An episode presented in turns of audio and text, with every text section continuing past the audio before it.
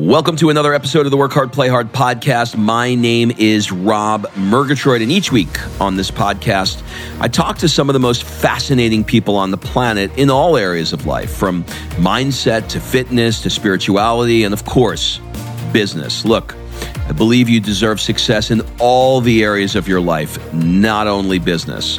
But before we get into today's show, you may want to join us on our next Work Hard, Play Hard experience. This year, we're going to be going to Mykonos and Marrakesh. In these experiences, I have hand selected a group of high performing business people who are seeking more balance, connection, and they want to celebrate their wins as a reward for the hard work that they put in.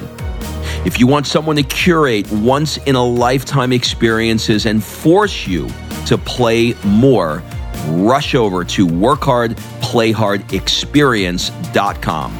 Fill out an application so we can jump on a discovery call to see if this is a good fit for you. And remember, excuses are over. It's time to live.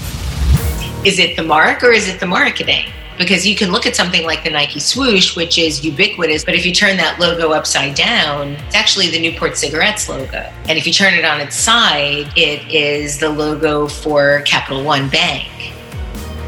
There needs to be a reason that you're directing the money in certain areas, and it still has to have something that will resonate deeply with people in, in a very human way. And it's not just about the money or the mark. It's it's really a combination. So it makes me really, really happy when I see that the work that I contributed to has that much resonance with people. What's up, everybody, and welcome to another episode of the Work Hard, Play Hard show. Today on the show is Debbie Millman. I am so pumped to have her on the show today. She is an absolute icon in the design worlds. When Burger King needed a new logo in the 90s, they called her. When Hillary Clinton needed a campaign button, she called her. And when she decided to get hitched, Gloria Steinem is the one who's going to do the officiating. I can go on and on about how many amazing things I learned in this episode or how much I love her and what she does and her life. It was fantastic. We covered a lot of grounds from how to think about design to what's going on today politically. You're going to love it. You're going to love it. So I'm going to stop talking and I'm going to let Debbie do the talking from here. Please enjoy this wide ranging conversation with Debbie Millman.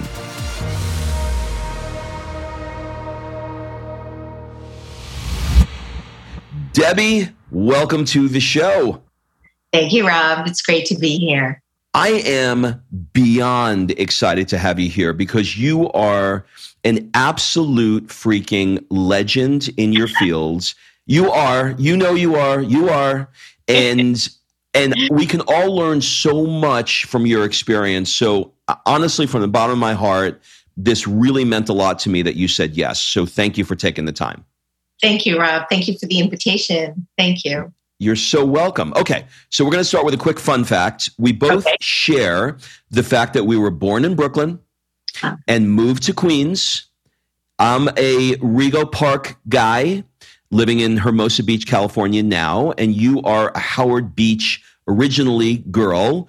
And if memory serves, that is John Gotti land. Is that right? Um, I believe so. I believe so. Well done.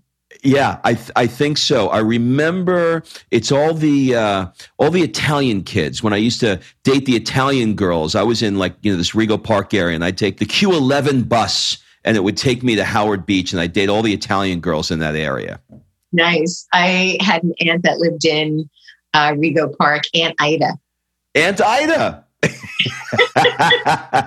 so you've lived in almost every borough for a variety of reasons.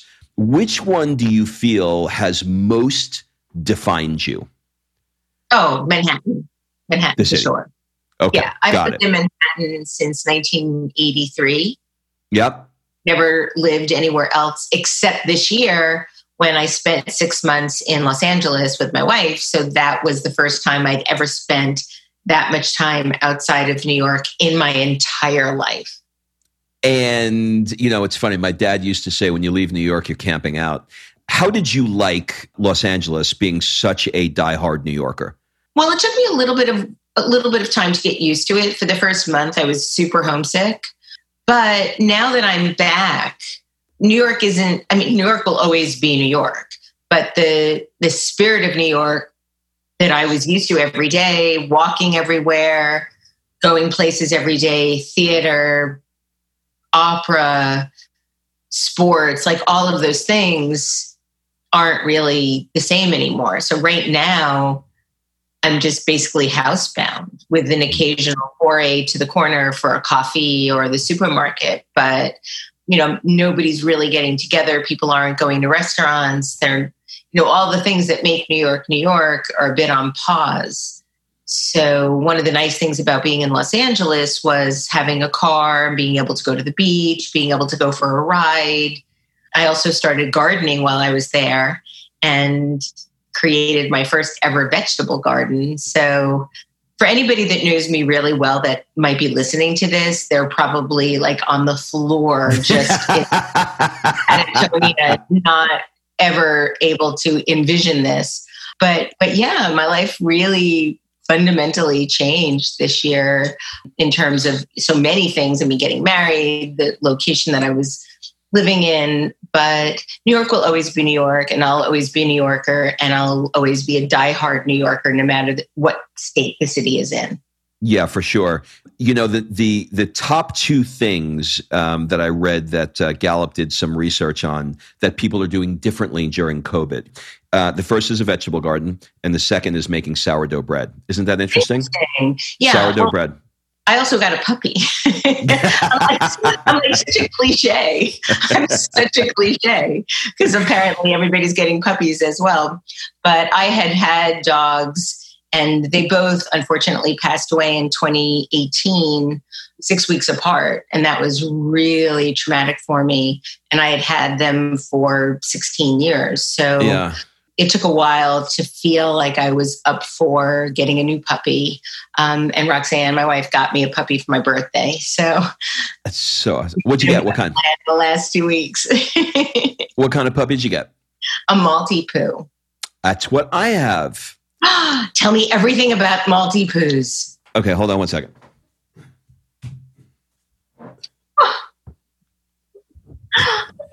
Gia, can you say hi to Debbie? Say hi to Debbie.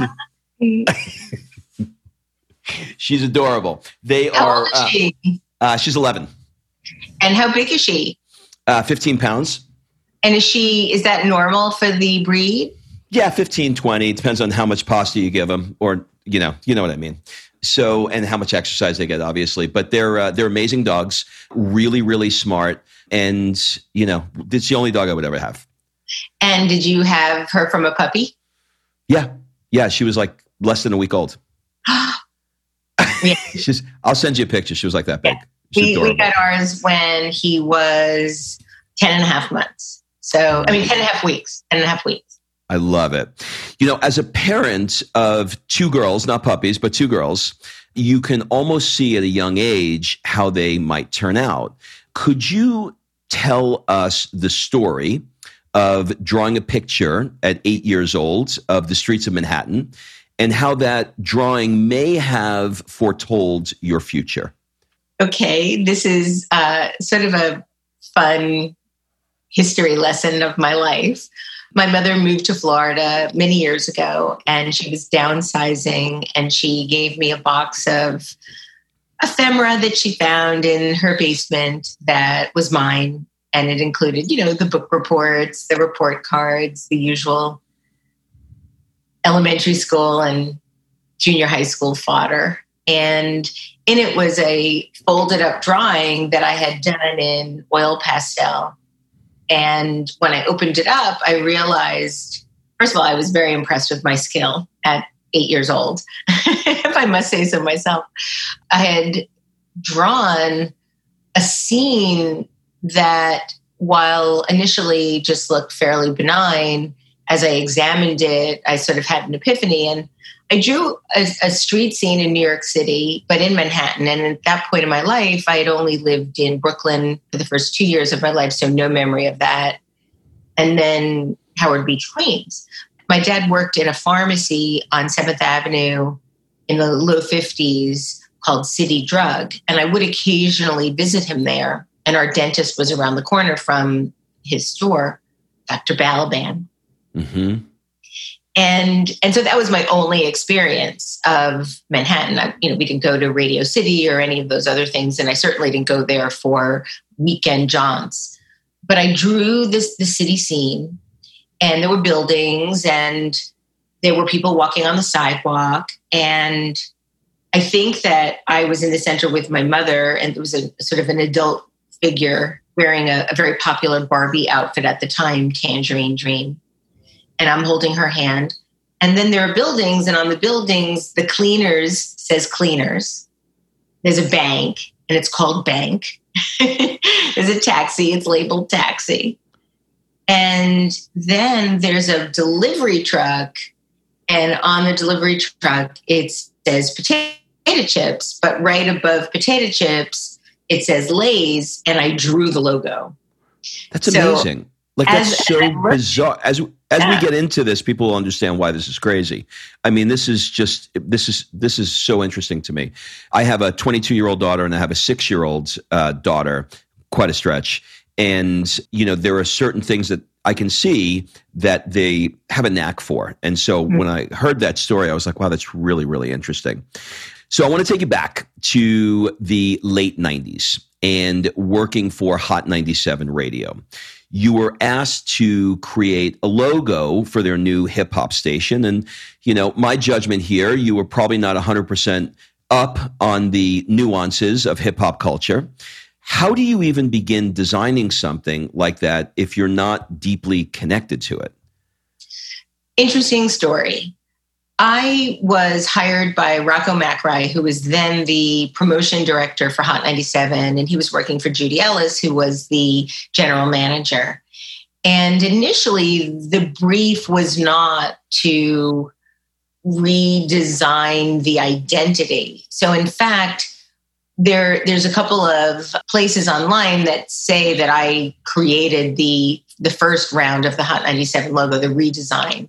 And I didn't. That was Cey Adams. So Rocco worked with Cey to develop this new identity. It was sort of black and white and very scratchy, very kind of late 80s, early 90s. And what happened was Judy Ellis was interested in repositioning the radio station. And that's really where I came in. And it was her belief that the world was ready and needed a hip hop radio station. There hadn't been any at that time up until the early 90s. And she wanted to create the first one. At the time, Hot 97 was a dance music radio station. And so she was sure that the dance music radio station could make a transition to a hip hop station the station didn't have a lot of money, and there really wasn't a strong belief that something like this could happen. And so what we did was Rocco Judy, a man named Johan Vipper, who was the who was my partner in crime at the time in the creative area, and Cey, um, Cey did the logo, and we had an open call and I believe it was at the Palladium. I don't. I, I might have the, the place wrong, but we had an open call on the radio to have people come and be models in this new radio station that we were creating. And we got actually Angie Martinez, who was then Judy Ellis's assistant, who then became a very, very well known DJ on Hot 97. She was part of that original casting. And so we had all sorts of listeners, um, different sizes, different ages, different races, different bodies, every everything that we can we could do to show the the best and and most diverse group of people that were listening to the station. And they they were dancing, and at that point, we started to move the tagline into um, Hot 97 hip hop And that was when it started to first change. But it wasn't the full on change yet. It was just the beginning of a morphing to that. And so for me, it really wasn't about, you know, I don't know that much about hip hop and how do I create something authentic? For me, it was listening to my clients at the time who were interested in doing this and then helping them make that repositioning. And so the idea that we had featuring real people, real listeners, real people that worked at the station, that was that was what helped. And then as we started to get our foothold in changing the format to hip hop and R&B, then we started to engage the artists that we were playing on the radio station. So Notorious B.I.G. and Sean Combs, who was at that point Puffy and then Puff Daddy, the Fugees, uh, Lauryn Hill, um, Brandy, um, all of these artists, Lil' Kim, we used the actual artists to and took original photography and then let them represent the station in as an authentic manner as possible. It was an incredible time. So I very quickly learned a lot about hip hop and what's interesting, you know, having a black wife every now and then hip hop, an old school hip hop song will come on the radio and I'll start singing along. I know every word. And she's like, what? so you know it and she doesn't. No, she knows it too, but she's always. But she, oh, she's just in shock that you know it yeah, that, you know, I'm this like white Jewish girl from Long Island, you know, because I did spend years on Long Island as well, you know, knowing the song to knowing the, the lyrics to, you know, every notorious B.I.G. song or something like that. That's so funny. I think I think Jay Z. I think uh, Jay Z and Eminem were talking once uh, in some oh, we did interview. with Eminem also, which was amazing. Oh, I bet that was incredible. Yeah, incredible. And they were saying like their listenership crosses. Like Jay Z has more white listeners and Eminem has more black listeners. It's really it's, it, it's really interesting how they they speak to the different uh, uh, demographics. I'd like to talk a bit about uh, Burger King um, because you are certainly famously known for that. You worked a redesign of Burger King's logo when you were when you're shifting somebody's brands to a new look and a new feel. What sorts of things are important for you to understand in advance of that?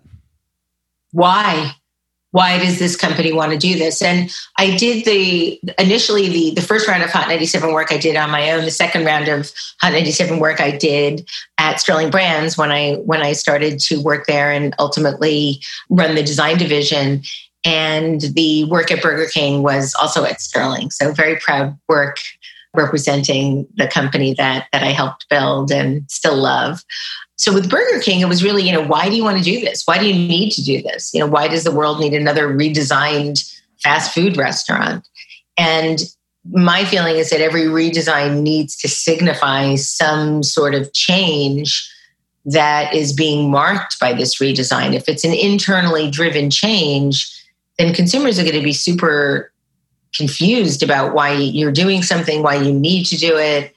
And it really needs to signify some bigger change that the logo is representative of. And in the case of Burger King, it was redesigned stores. So Fitch did a redesign on the architecture of all the stores globally. And so it made sense at that point to essentially polish up the logo because that was signifying that the restaurants were had a new look, you know, from the top down, so to speak. That's interesting. And when you ask the why question, it, like I guess I guess my question is how much time do you spend in the psychographics if I'm using that word correctly in sort of like you know when, when I think about a logo, I, I, just get this image of, you know, the Starbucks logo or something, this little small, tiny thing. Mm-hmm. But I don't think about somebody sitting there and saying, why is the Mobil logo or the Exxon logo or the Starbucks logo or the Burger King logo, logo designed like this? Is that a big chunk of what your discussions are like prior to doing it, like getting into that DNA before you even, you know, take a paintbrush to it?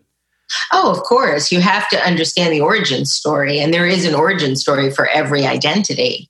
but that origin story is only brought to life by marketing. You know, I, I often ask, or, or I often ask my clients, is it the mark or is it the marketing? Because you can look at something like the Nike swoosh, which is ubiquitous and probably known globally by, by nearly everyone. But if you turn that logo upside down, it's actually the Newport Cigarettes logo.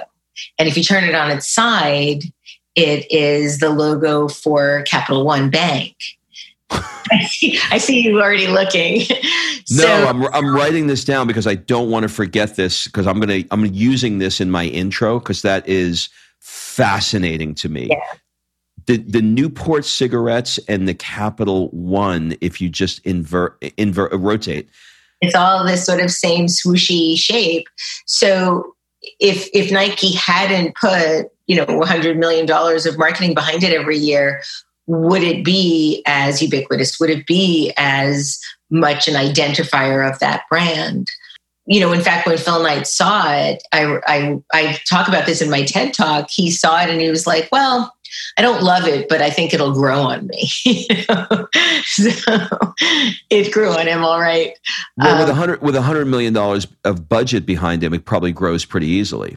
Well, there still has to be a cohesive plan around that. You can't just throw money at a refrigerator and hope that some of it will stick. There needs to be a reason that you're directing the money in certain areas, and it still has to have something that will resonate deeply with people in, in a very human way.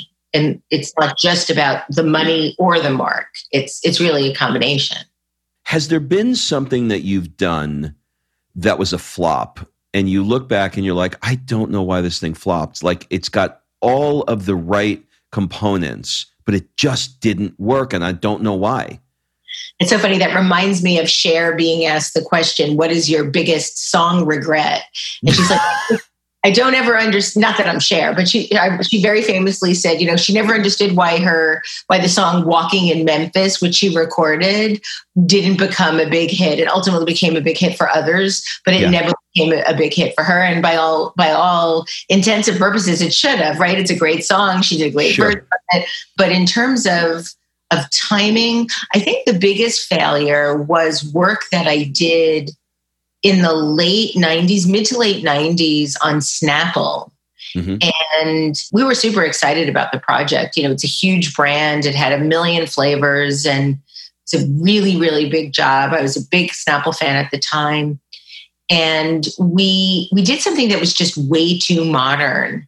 Um, it had a big silver band on the package we sharpened the edges of the S in Snapple. So the, the top ascend, the, the little tail on the top of the S is something that is very sharp. And I softened it without telling them. I just wanted to see if they'd notice it. So it looked a little bit more swirly like a snake. Um, and they hated it and didn't go with it. But I thought it just looked much better. It was much more symmetrical. However, that it was a real failure, super failure. Is there one conversely where you're like, they want it, but I don't think it's going to work, and it did? Well, I wouldn't say that they wanted and, and it did. I, I was really surprised by the response, the Tropicana redesign, when consumers were just like insane and, and hating the package that had gone to market and saying, and demanding the old pack back. I mean, I remember talking to Paula Scher about it, and she's like, "It's a nice pack, but it's not that nice." You know, it's typical Paula. And and in fact, she was more concerned at the time that acquiescing and bringing back the package was going to be bad for design because it was going to make clients be less be less willing to take a risk because if consumers had that outcry and you and because they because they, they Pepsi Cola, which owns Tropicana, brought the pack back so soon that it was going to show other potential clients when their redesign doesn't always work to to give in to defeat as opposed to stand and hold your ground. And you know there are companies now that do stand and hold their ground. I, almost every logo now that's redesigned is met with wrath and hatred. But my feeling is that if you keep it out long enough, people will become accustomed to it. The Airbnb logo is a great example where when it first came out, people thought it looked like female genitalia or male genitalia, and those two genitalias look different. So, you know, how much do you listen to the outrage when now almost any change is met with outrage? So I was surprised, but I'm still, you know, here it is now almost 20 years later since that outrage first happened. And Tropicana, that package is still the package that we designed over 20 years ago. So it makes me really, really happy when I see that the work that I contributed to has that much resonance with people that they don't actually want it ever to change. It's interesting. Now it's becoming, instead of new, now it's becoming sort of iconic and legendary as time passes. Yeah. Yeah. So and that's really cool. I want to ask you something that is probably a little bit out of your area of expertise, but I'm curious about your thoughts. And that is do you remember when Coca Cola changed their formula? Oh, and yeah. People, and people went ape shit, right? You remember that? I do. What is your comments at all eh, on that? In other words, was it marketing? Did somebody screw up? Was it intentional? Like, what do you think, knowing what you know now, was going on at that time? Well, I know a lot about what happened. I ended up working at the agency that did that redesign and worked on the reformulation, but I didn't get there until after it had happened. It's a very, very interesting story. This is something that was based on Coca, first of all, it wasn't intentional. They didn't do this so that there would be this outcry and people would rediscover how much they liked classic Coke. This was done because Coca Cola was losing some market share to Pepsi Cola. And Pepsi Cola had a slightly sweeter formula. And so Coca Cola thought, well, if we're losing market share to a slightly sweeter formula, maybe we should have a slightly sweeter formula too. Now, they did a tremendous amount of market research on this, just oodles and oodles of market research. But what they did was primarily do blind taste testing. So, giving consumers two beverages to taste, not with association with any brand or logo. And so, when they did the blind taste tests, oh, people overwhelmingly liked the sweeter version. So that gave Coca Cola the courage and the confidence to make that change. But there's so much value to the intangible assets of a brand beyond flavor and form that they didn't understand the relationship that people had to the brand and therefore, when it was changed, people went just ballistic. I remember my dad at the time was a huge Coca Cola fan. He was so worried about this happening, he went and hoarded cases of Coca Cola in our basement because that's how much he loved Coca Cola. I mean, it, it became so a lesson for people in the future, didn't it? Oh, yeah. It became a huge lesson but it's not necessarily the market research that led them astray. It was the way in which the market research was conducted. Because you can look at, and I've studied this a great deal, you can look at very robust market research giving you very specific direction on how to move a brand and find out that it's pretty much horseshit, that yeah. consumers don't want what they've told you they think you are asking them to tell you. So there's a, there's a great case of robust market research, utter failure as, as a brand, where market research said this is going to be a huge success. And then you have something like Absolut Vodka. Absolut Vodka was tested prior to being launched. And consumers were like, what's with this bottle? They didn't they didn't understand it, they didn't like it, they didn't think that it was something that was interesting. They didn't need, people didn't want a, a vodka from Sweden.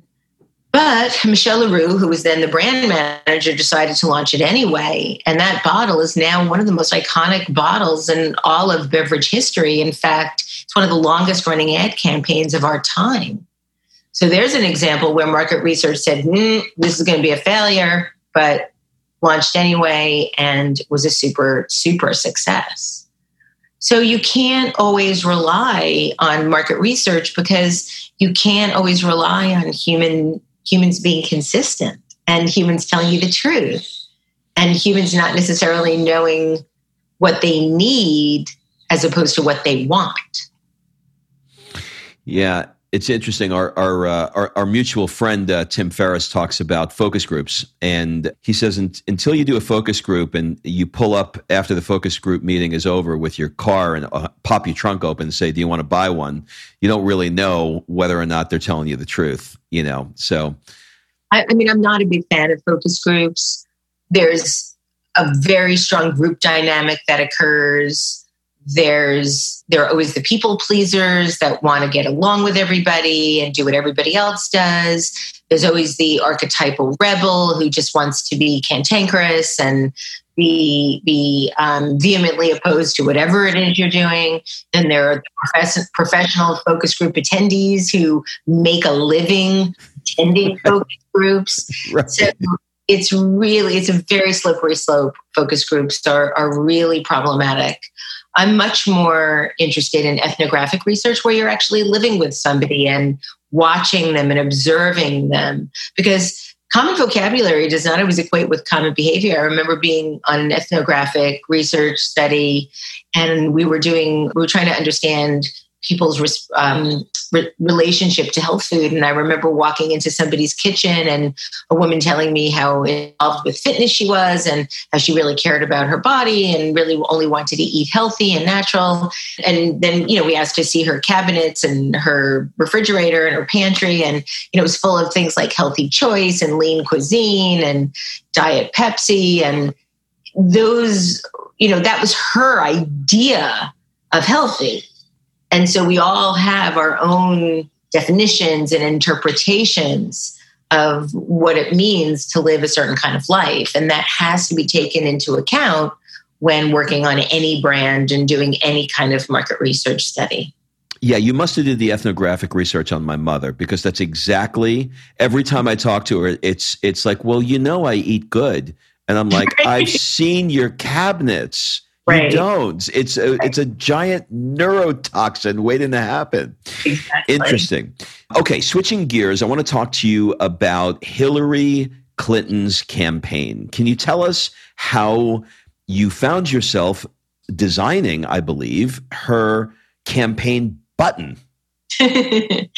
well, um, Jennifer uh, Kinon, who worked and still works uh, at her own agency with her business partner Bobby Martin. They have a business called uh, Champions Design. At the time, it was called Original Champions of Design, but they changed it recently.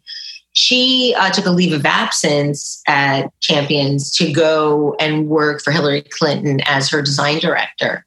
And because of our relationship in the branding community, she also uh, does mentoring with my grad students at the School of Visual Arts and our friendship, she asked me if I'd be interested in designing buttons. And, and so I did. I designed buttons for Hillary. I've actually done quite a lot of work for the Biden campaign in the last few months. Much, actually, much more work for the Biden campaign than I did for the the Hillary Clinton campaign. I gave them some advice on on positioning and graphics uh, in addition to uh, working on the campaign buttons. But with the Biden campaign, I've actually done quite a lot more. And how have you enjoyed working on the Biden campaign? I mean, not that her campaign was not certainly heated, because it was, but this one is like nothing I've ever seen. Like, what is it like being even sort of like tangentially involved in this? Well, Rob, I, you know, I don't know when this is going to air. I'm going to assume, given we're four days before the election, it'll be after. Yeah, it'll be after. after. Um, yesterday, I wrote on Twitter that I'm suffering from pre-election stress disorder, and I really am. It started it, I really started to become affected by the the world at large and what was happening back in March. You know, the the perfect storm of the election, the pandemic, the civil unrest, the police killings of Black people. It just became so incredibly overwhelming. I needed to start wearing a mouth guard because I was just destroying my teeth at night while I was sleeping. I was so full of anxiety. And I've never actually felt so worried about the future, so unsure of what's going to come, so demoralized by what has happened. And I just am holding on to this slim hope of the arc of justice bending in the direction that we needed to because frankly i don't know what we're going to do if if it doesn't i think we're going to see civil unrest unlike anything we've seen since the civil war. Yeah. And and i and i really truly feel that democracy will have failed. So i think there's a lot writing on this. I am i am obsessed and consumed by what is happening right now yeah, we. I think. Uh, I mean, certainly that was, beautifully said, and I think we are we are all going through this as well. I've literally had to work with a therapist because I was waking up at three o'clock in the morning with panic attacks. Like I was asleep, and I just get up at three a.m. My heart pounding out of my chest. Feel like I've and I have no history of anything like this. It is just this never ending situation that just it's like it's just not going away and uh, you know I'm I'm finding myself in just such a weird state. Like uh, we were we were at dinner the other night here in L.A. and I live in Hermosa, and we have mask police that are walking around, and they go in threes, and they just stop you, and if you don't have a mask on, they write you a ticket. And it's like I'm getting this sort of like flashes of like North Korea, and you know, like it, it's just so it, it, I mean, I'm 54. I've never ever seen anything like this in my life. I mean, so all, all we can do is is pray that uh, you know this changes. I, I hope I hope this is going to be better than it has been. Let's put it that way. Yeah, me too. Me too. I I really am so scared. I've never felt like this before, Rob. I've never felt so scared. I know. I know. Well, we got to put some uh, some positive energy out into the world. Yes. Hopefully, we'll change some. Uh, yeah, juju. I mean that's really the only thing that's helping is actually acting and doing and mobilizing and putting out whatever I can put out there to encourage people to vote and to think about the ramifications of our planet if we can't get this one right. I hope we do. You're extraordinarily articulate. You're extraordinarily gifted at what you do. Where do you think that comes from? In other words, if I, you know, if I met, you know, the, the 20 year old Debbie Millman, would she be different? Oh, yeah. Yeah? Yeah, she'd be very different. Well, thank you for those very kind words. I'm yeah. I'm blushing and flattery will get you everywhere. the 20 year old Debbie. Well, you know, I've been in therapy now for 30 years. So mm-hmm. actually, one year more than half my life. So I think that the 20 year old Debbie would probably still have at her core the optimism and hope and drive and ambition. But she would be much more insecure and a lot more confused and a lot more self destructive and a lot more caught up in the the trauma of the previous 20 years which was still super fresh and really unexamined. And so that would be a big part of of what you'd pick up on. Yeah you got to do the work don't you? Yeah. You stepped into uh, the world of podcasting on your own here with your design matters show which now drum roll please, has surpassed 5 million downloads. Congratulations. Well, that's, that's a year. I mean, it's been millions and millions at this point. Oh, really? Yeah, I mean, I, I, we're getting at a, about half a million downloads a month at this oh. point. But that's oh. things like you know Tim Ferriss's or the TED Radio Hour. You know, those are small numbers compared, but it's still numbers that I'm really, really, really proud of. You should be. Who the heck can compare themselves to Tim Ferriss? He's a he's uh, he does the work of ten men. He's unbelievable. What was the goal with the podcast when you started, and how has that evolved? Well, the goal of the podcast was to try to bring Enia's creativity that I had felt prior to working in branding. And prior to working in branding, I had been kind of unsuccessful at anything. And I just sort of went from thing to thing, hoping and sort of praying that I would find my way. yep.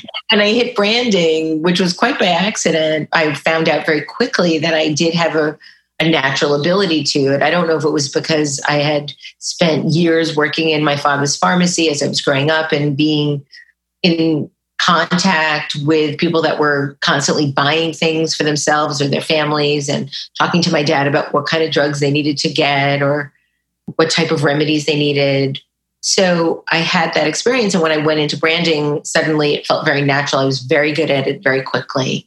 And it was the first time in my life. And here I am in my mid early to mid 30s that I was actually ever good at anything. And so at that point, I stopped doing anything I wasn't good at and just put all my energy into doing the one thing I was good at. And that worked for a really long time, over a decade. And then I started to feel like my creative spirit was dying. And I wanted to try to get back to doing something that was self-generated, that didn't have a P&L associated to it, that it didn't, I didn't have a fiduciary responsibility to shareholders. And so I was offered an opportunity with Voice America Business Network. They cold called me and asked me if I'd be interested in creating an online radio show. And I thought they were offering me a job, but they weren't. They were actually offering me an opportunity to pay them to produce a, a, a show for me. But again, at the time, I was, you know, double income, no kids, and felt like this would be an interesting way to try my hand at something that was creative that I could have a little bit more freedom with and, and no client. And so I decided to do that. And I did it. And I paid to have it done for four years. I did 100 episodes with Voice America. And then I was asked by the late, great Bill Drenttel to bring the show to Design Observer, but with a proviso that I improved the sound quality. And so I, he helped me find a producer, Curtis Fox, who I started working with in 2009. We've been working together ever since. And then just recently, I joined the TED Audio Collective. So the TED folks, the TED folks that uh, run and own the TED conference, have started a podcast network. And so Design Matters is part of that inaugural class of podcasts that have joined the TED the TED group. So come on, how cool is that? It's really cool. It's so I mean, cool. that's crazy. It's that crazy. is so crazy. It is, is, It is. It's. It's surreal.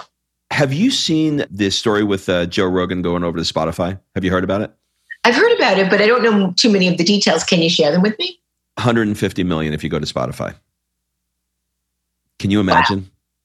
That's a hundred. It's a, it's the highest ever for a podcast. I mean, that's that is how big podcasting is getting right now. Yeah, who would have thought? Crazy.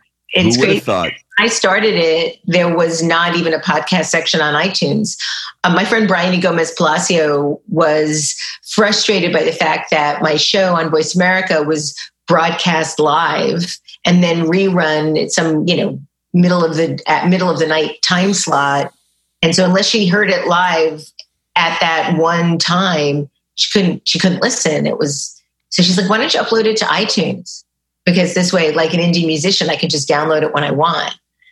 And so that's what I did. And then when the podcast section started, it was part of that. I remember there being a top 100 podcast list and mine was like 85 but i think there were like 105 podcasts. So yeah there's only a handful of podcasts now probably less than 10 maybe even less than 5 that are still been continuously broadcasting since 2004 2005 Fascinating. Okay, as we uh, as we wrap, I'm gonna I'm gonna go around to some questions. Some of them may be weird, but before I get into the weird questions, I want to ask you. You mentioned that you recently were married to a gal. I believe her name is Roxane. Is that right? roxane Gay. All right. And because of this pandemic, you wanted to have a more proper reception. So you're going to hold it off till 2021. We hope so. It, we hope so fingers crossed.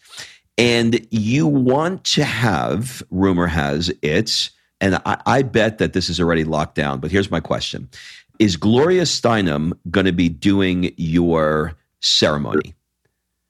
Yes. How does one get Gloria Steinem to marry them? Well, it helps if you're if the person you're marrying has written a New York Times best-selling book called Bad Feminist.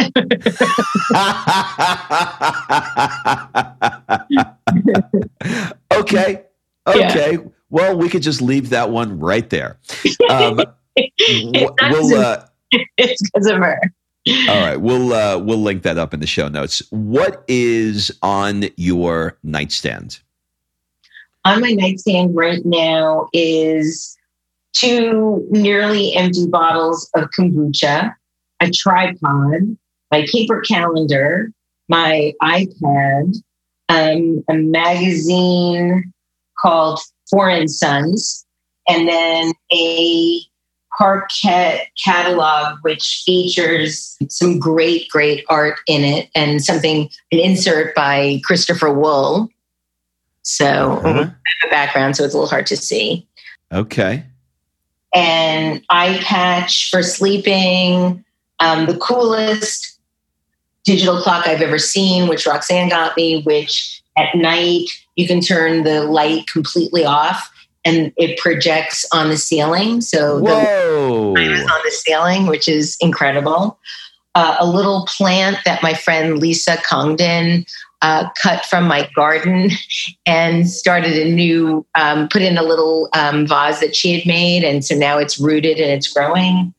A box of tissues and a piece of ceramics that I made with a quote of Virginia Woolf. You have the biggest. You have the biggest nightstand I've ever seen in my life. Actually, not. It's just piled. It's just it's piled. it's piled. What does what does fulfillment look like for you at this stage of your life? Feel very lucky as I've gotten older. Yesterday was my 59th birthday. So happy birthday. You know, I was having dinner with Roxane and another family member, and I made a toast and I said, you know, I'm the happiest I've ever been in my life. So I know that there's a lot of fear and doom and gloom and inequality and injustice, but I'm working really hard in my own life to help combat that, help eradicate the rape kit backlog, help eradicate sexual violence towards women, help to create more equality for everyone. And even with with all of the injustice in the world, at the end of the day, I do feel like I'm doing as much as I possibly can to make things better. And that's a really important thing in my life. And, you know, for the first time in my life at, at 50, so I got married at 58. I mean, I was married before, but it didn't last.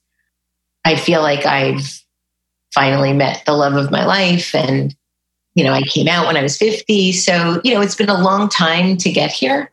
Mm-hmm. And so I'll, I'll, I'll quote David Lee Roth on my podcast. We, I asked him what it felt like in the 1980s to be the biggest rock star in the world. You know, everybody, everybody all over the world knew him. He was, he was it. He was it.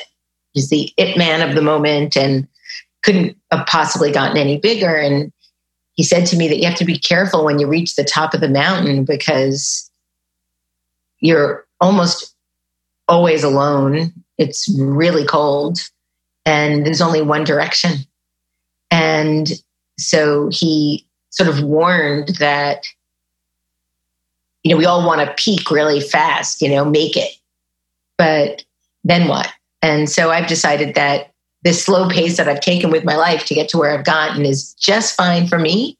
And I don't really want to peak until I die, until the day before I die. Day before I die, I can peak. yeah, right. And then check out David Lee Roth has got to be one of the most interesting characters ever. He's fascinating. He was just on uh, CBS Sunday morning uh, last week uh, talking about his I'm going to butcher this, but it's like Japanese painting, drawing things. I don't know what they're called. Tattooing. Yeah. There you go. There you go. And, you know, it's nice to see, you know, we're roughly the same age. I'm 54. So, like, I, I remember David, David Lee Roth, you know? So seeing him, you know, as a mature man that's painting is just, you know, it's, it's just so interesting. I love that. Yeah. Yeah. What is one thing that you have not gotten to in your life that if you don't get to this, you're going to have some massive regret? Probably doing some sort of illustrated illustrated version of James Joyce's Ulysses. Interesting. That one came out of left field. That's interesting. Why? Well, yeah, because um, I've been thinking about this a lot. You know, if not now, when? You know, when do you mm. start to do the things that you've always said you wanted to do? And so the reason I could say this fairly quickly is because it's on a list of things that I've written out, which are, if not now, when? Because, you know, you could keep saying, I wanna, I wanna, I wanna, eventually, eventually, eventually. And then you turn 60 and it's like, what the fuck? I have to start. right. right. So, you know, James Joyce is one of my James Joyce is one of my favorite authors. I years and years and years ago went to Dublin for um, Bloomsday, which is the day that James Joyce's character Ulysses spends over the course of the book. And so I, you know, I had the James Joyce Ulysses breakfast, and I went out to Sandymount Strand and did all these things. And you know, it's really just one of my favorite books of all time, and it's it's out of copyright. So, you know, I could do an illustrated version of it, and so that's what I've been thinking about doing. Eventually. I love that. I believe that people should do more things that they love to do and less of the things that they don't love to do. What are some things that you're currently doing that you really don't love to do and you would love to do less of? Mm-hmm.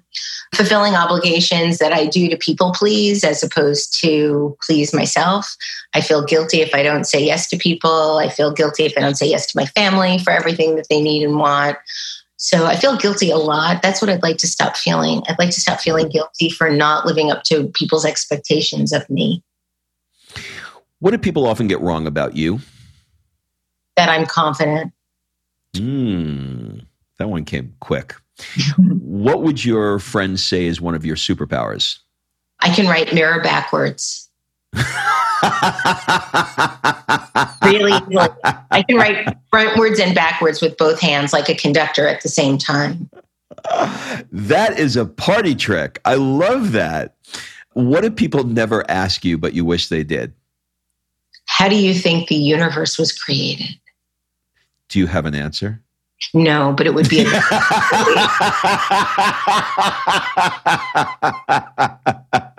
That's awesome. Um, okay, two more questions. What is your guilty pleasure? My guilty pleasure is my wife's cooking. she not it's not so much guilty pleasure. It's just that she cooks so much that I love to eat everything that she makes. Um, my guilty pleasure, um, aside from eating her baked goods, would be watching reruns of Law and Order SVU, even though I've seen every single episode about 43 times. That's awesome. I do that with The West Wing. Um, it's it's therapy for me. Last question. We'll we'll change things up a little bit. What one question would you like to ask me? What are you afraid of? First answer that popped in my head is getting old.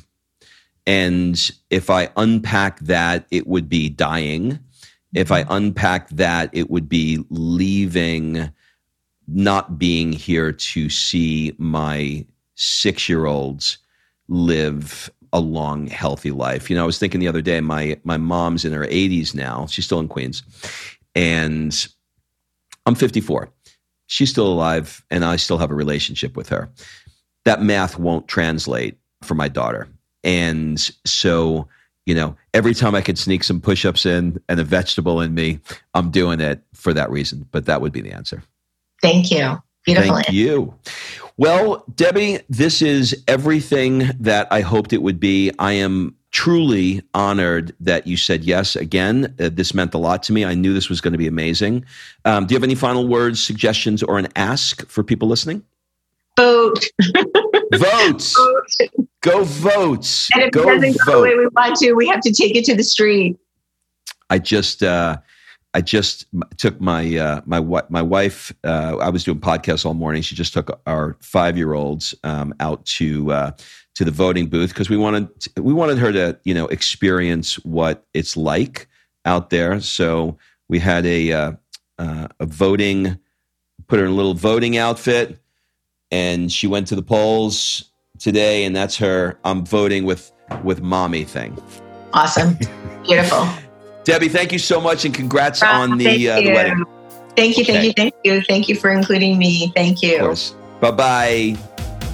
All right. Thanks for listening. If you love this episode and you know someone that needs some help in either stepping up their work hard game or their play hard game, it would mean the world to me if you shared this podcast with them to help me get this movement out there.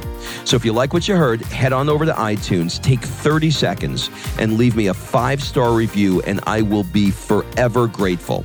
So until the next episode, excuses are over. It's time to live.